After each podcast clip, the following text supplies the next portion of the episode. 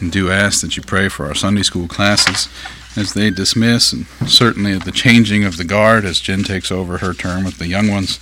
Uh, I know that the the young ones from my household were pretty excited about that transition, so do pray for them. Turn in your Bibles to Jude as we continue our study through uh, these first two verses, and there's still another outline to go on just these first two verses, so bear with me. We've looked at sanctification We've looked at preservation, and as I mentioned last time, the very next thing we see there is this calling. And I'm going to read those first two verses before we jump in.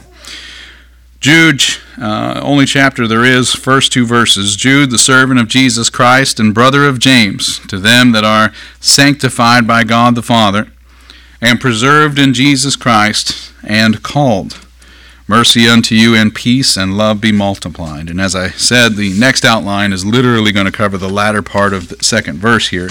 But we want to look at that very final word of verse 1. This word is the Greek word kletos. means uh, and can mean, and, and translated elsewhere as invited or appointed. Um, it's specifically speaking to a saint, according to Strong's.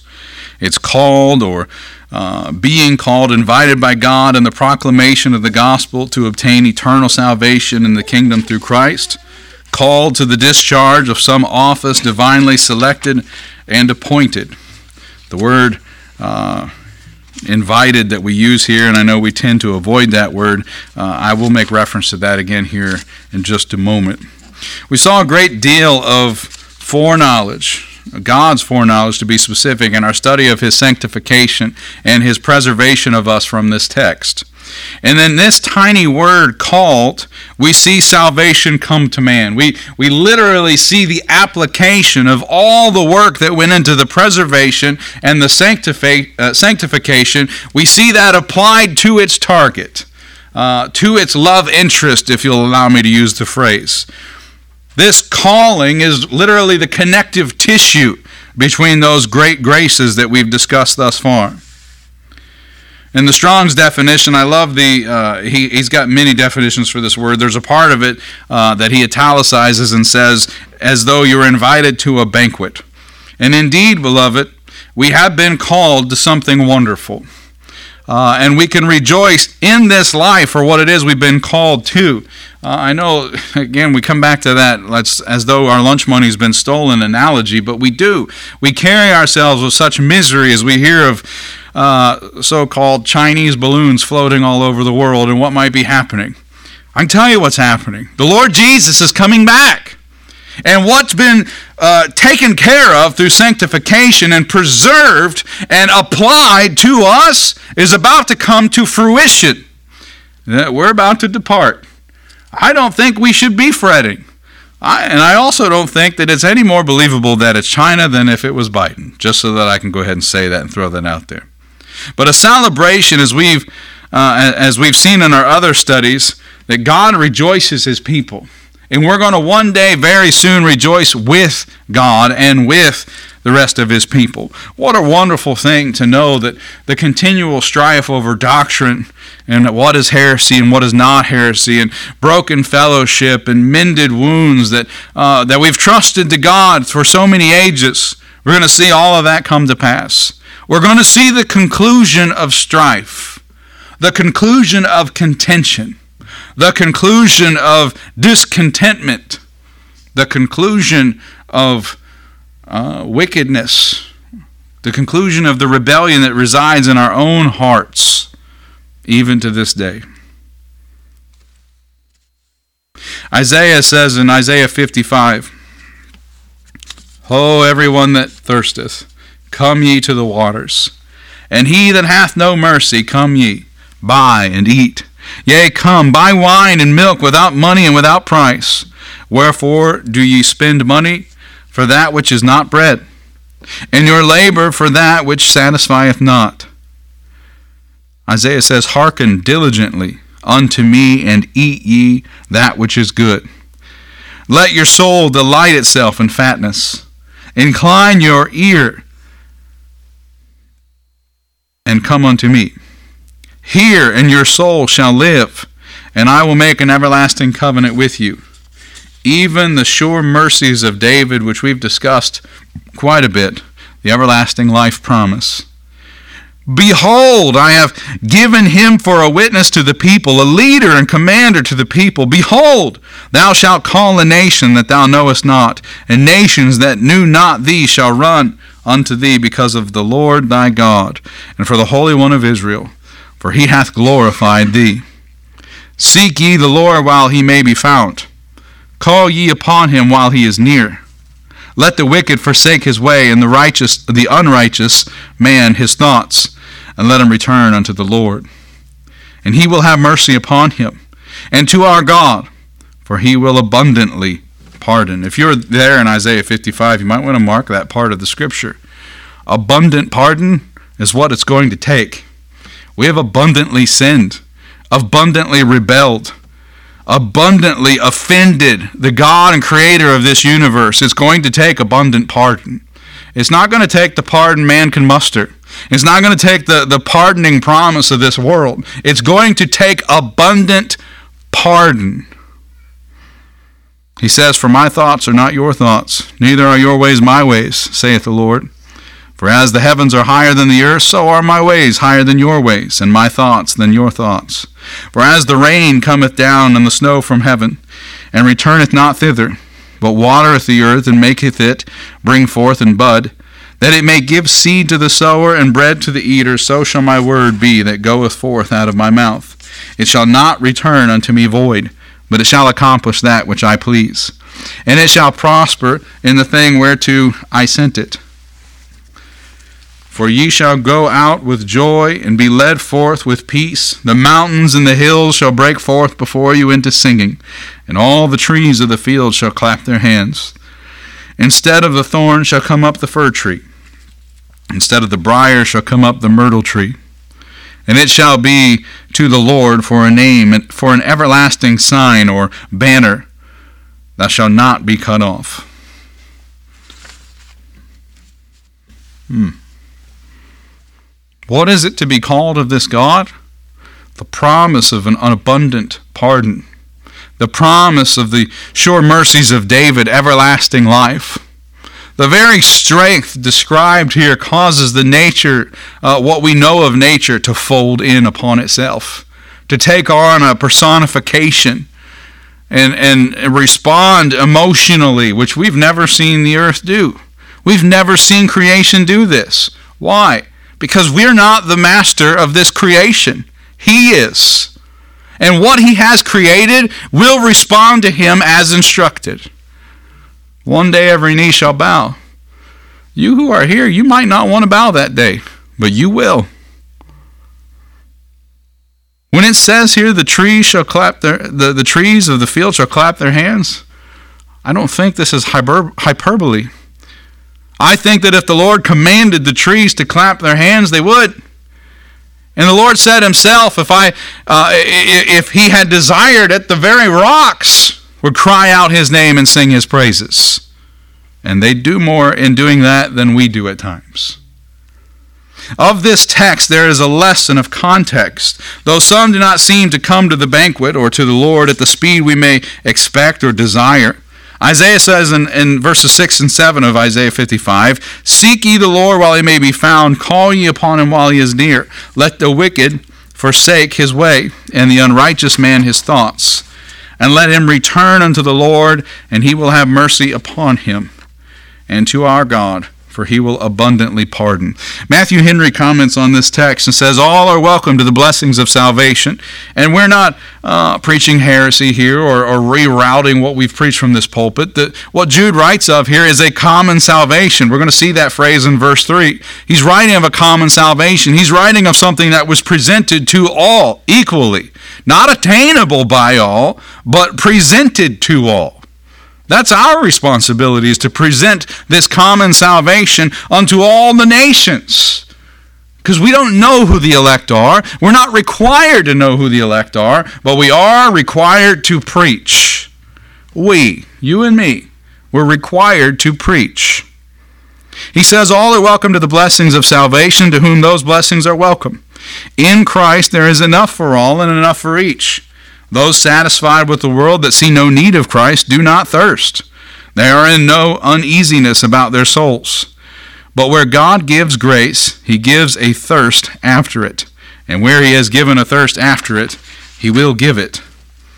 I don't agree every time Matthew Henry's written something, um, but I think this is phrased very well and, and obviously very carefully. Where God gives grace, he gives a thirst after it. And where he has given a thirst after it, he will give it. This is the calling. Some will argue, and some who are very knowledgeable with doctrine will argue, well, not all will be called, brother. Yep. We don't do that calling. The general call of common salvation goes out to all the earth. It goes out to every man, woman, and child. And almost in an ignorant fashion, because we don't know who should receive it, who will receive it, we give it to all. And God does the rest. God gives the increase. God makes that general call effectual for his elect. And for the rest, they weren't thirsty to begin with. If he hasn't made them thirsty, they won't be thirsty. If he hasn't made them, as Matthew Henry says, uneasy or uncomfortable or unhappy, they won't repent. They have their reward. They have what they like, what they would desire, and they're enjoying it. This is the invitation, and it is always there as long as the church still exists here on the earth. It will not be heeded, though, unless there is a God given thirst. In the flesh, you would never desire holiness. I mean, it's contradictory for our flesh to desire holiness. Why would the very thing that is to be consecrated for us to seek holiness desire for us to have holiness? And as dead man, you would never be able to grant yourself life, nor even call out for it. A dead man is content in all his ways. He's dead, stone cold dead. And as the body loses life, it gets stiff. It's, it's firm in its foundation of being dead. A dead man doesn't desire life, doesn't call out for life, doesn't answer uh, to the call of others trying to uh, tempt it to life or persuade it to life. A dead man's dead and has no ability to discern anything. It's dead. But a dead man called of God, this same God that can cause for the trees of the field to clap their hands, well, we have an illustration of it when Lazarus was dead four days in the tomb. And the Lord says, Lazarus, come forth. And indeed he did. This is the God of the universe, the supreme ruler of all things, including humanity. We won't outgrow him when we won't outsmart him, and we surely won't outrun him. John 7, verses 37 through 39 says, In that last day, that great day in the feast, Jesus stood and cried, and we're going to see this in, uh, in the next couple of Sundays. Jesus stood and cried, saying, If any man thirst, let him come unto me and drink. He that believeth on me, as the Scripture hath said, out of his belly shall flow rivers of living water. But this spake he of the Spirit which they that believe on him should receive, for the Holy Ghost was not yet given, because that Jesus was not yet glorified. He's that this feast, this very feast that we've just started in our Sunday afternoon studies, this is the last day of that feast when he stands up and says this. And he says it to a Jerusalem that's torn asunder, literally divided in half between people who are for him and people who are against him. Folks are led to pick sides. And everyone in this room has a side in that same battle. Atheism is a farce. You believe in something other than God if you're an atheist, but you believe in something. You're there. Uh, I'm trying to think of the term. Um, doesn't matter. It comes down to a translation of the term as ignoramus, as one who believes in nothing. It's not possible. It's like not thinking about something. You're literally thinking about something at all times. We're susceptible to these things, but we have a sign. Isaiah says, Come and buy. Make it your own by application of the grace of the gospel to yourselves. All that you have, all that you are, is to be given up. For the born again believer now has Christ. What can compare? I don't do well at this myself, but when we read through Isaiah 55, especially the first part, he talks about wasting money. And I think about it today and I think, boy, I do the exact same thing, and this isn't some old dead scripture. This still applies today. You know, recessions and, uh, and, and the things that we're going through right now in 2023 would not have an impact on us if we weren't out buying PlayStations, but rather buying bread. If we weren't out buying a new car every year or two, but actually buying meat, actually buying the things that we need to get through this life instead of the things we'd like to have. And this transition happened in Genesis 3, did it not? When we went through that on our Wednesday night study, we saw Adam and Eve were content and then suddenly desirous, seeing the fruit as something to be desired or something good to eat that they never had a need of before, and that they were literally commanded to abstain from. He says, Come and eat. Make it still more your own and enjoy it. Crave it for yourself and invite others to the meal, that they might be made witnesses of God's goodness. The world comes short of our expectations, but Christ outdoes our expectations. What's that word before pardon there again? Abundantly. And he can do exceeding abundantly, more than we ever thought we'd need and more than we'd ever even think to ask for. That is what he is capable of. That is the deliverance of God. The gifts offered to us are such as no price can set upon. Something so invaluable, certainly everybody would desire it. Not those who have not been effectually called, not those who have not been given a desire. Oh, preacher, that's crazy. Every man has the right to choose. You do have the right to choose. You don't have the desire to. If you're lost, you have no desire for everlasting life. It has no value to you. I hold up my car keys at this time and say I would give them to anyone in here, but without the car, they're useless. I'm offering you the keys, but I'm not offering you the car. Beloved, there's a, a value mindset that's being spoken here of Isaiah, one that we're not in control of. And that's what he's illustrating at the end of Isaiah 55 is all these things responding, uh, and I mentioned personification, responding like human, though we've never seen that possible. He's describing one who can make that possible and saying that's really no different than taking that stony heart and replacing it with a heart of flesh. It's really no complication for a God who can make trees clap to make you desirous of everlasting life. Understand, beloved, the things offered here, though they're of great value to the born again, they're already paid for. Christ purchased them at the full price of his own blood. It wasn't a discount because he was family. He paid the full price. He experienced a forsaking that we, born again, will never know a separation from the Father. Hearken diligently, let the proud heart stoop. Not only come, but claim God's offers, ye who are saved. Do not hide behind, hide behind, I attend from time to time, and that's enough. But rather partake in all his promises. Claim them as your own and proclaim them to the world. Jesus loves you, beloved saint of God. We've got a lot of interesting soapboxes that people stand on these days.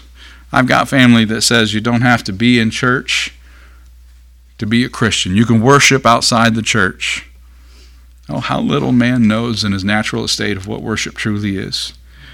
How can we worship in spirit and in truth when we abstain from his very commandments, when we abstain from his people? How can we truly put His will before our own when we're not willing to let go of our own things for Him. When we're not willing to die unto ourselves, our reputations, and come faithfully unto Him. Well, preacher, I don't know what will happen if I did that, if I joined up, if I followed diligently. What are you afraid will happen? That there'll be great rewards in the kingdom? That the phrase, Well done, thou good and faithful servant, might be applied to you? What are you afraid might happen? It has nothing to do with eternal life, does it? What you're afraid of is that it'll be embarrassing. That maybe you'll be embarrassed outside those doors, or maybe you'll be embarrassed because you don't live up to some mark inside these doors. I can assure you, the pastor has set the bar pretty low. I am an ever wicked sinner.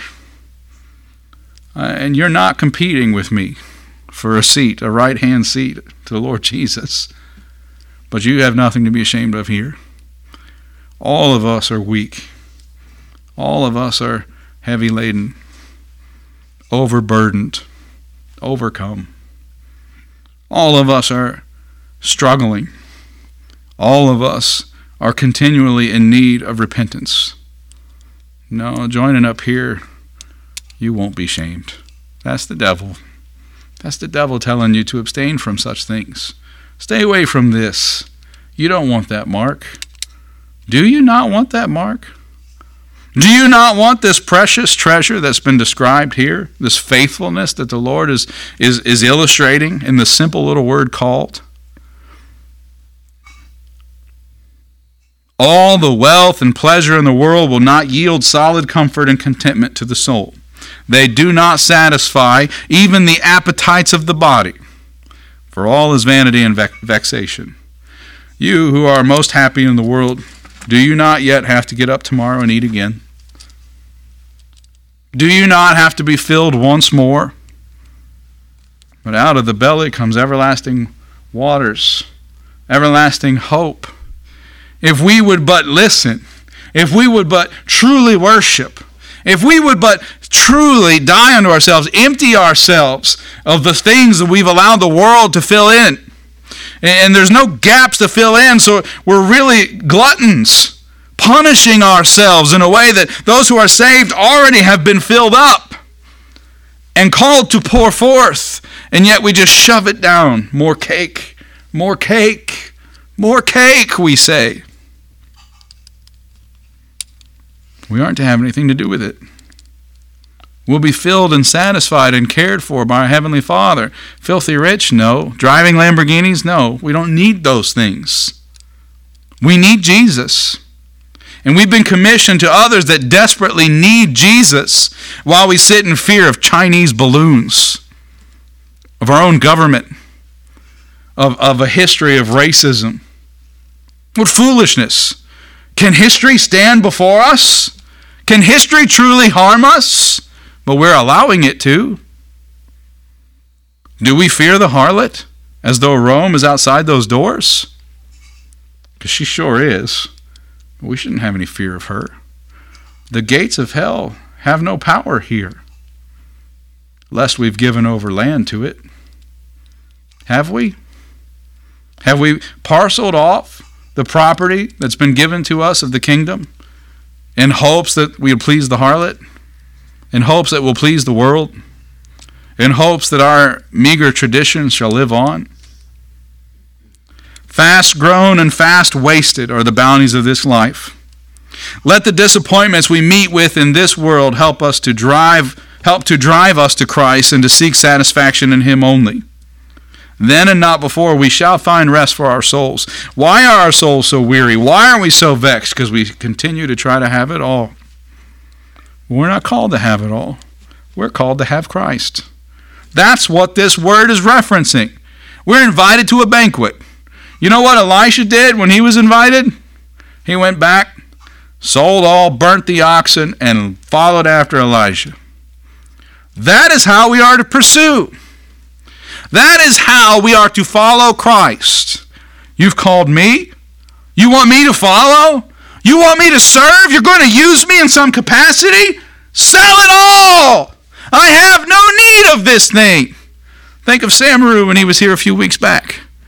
Might have health problems. Might have this, that, and the other thing. I'm going back to Trinidad. He, he said, I'm going back to Trinidad on the 28th. He got there on the 27th. I don't know how that worked, but he went back. Why? Because that's the mission field the Lord called him to. He rejoiced to know he had a purpose in the kingdom. He had a purpose here in the creation. And nothing else mattered. We can build buildings that fast too if we lived a life in which nothing else mattered. We can see uh, the Lord work in our daily lives if we lived like nothing else mattered. We proved last summer through a brief period of fasting or giving up distractions that He's working constantly, but we don't see it because we're not looking. On what easy terms is happiness offered us? By the sure mercies of David, we are to understand the Messiah. All his mercies are covenant mercies. They are purchased by him, they are promised in him, and out of his hand they are dispensed to us. We know not how to find the way to the waters, but Christ is given to be a leader, a commander, to show us what to do and enable us to do it. So, what then is our business? Our business is to follow. Our business is to be disciples. Our business is to obey. There's no coming to the Father but by Jesus. And if you're called, He's made that way clear. He's made that highway plain. And it's a straight, afflicted gate, but it's your path. For the saints of God, who's been called, who's been sanctified and preserved and called, you're going to find more affliction avoiding the path you've been called to than simply following and obeying.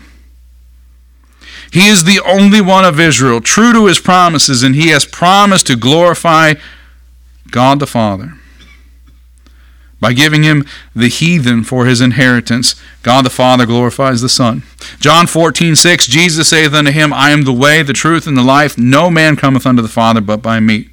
We cannot dictate who will be saved, nor the speed at which they would respond to his calling on them, which is why we have been given the gift of grace.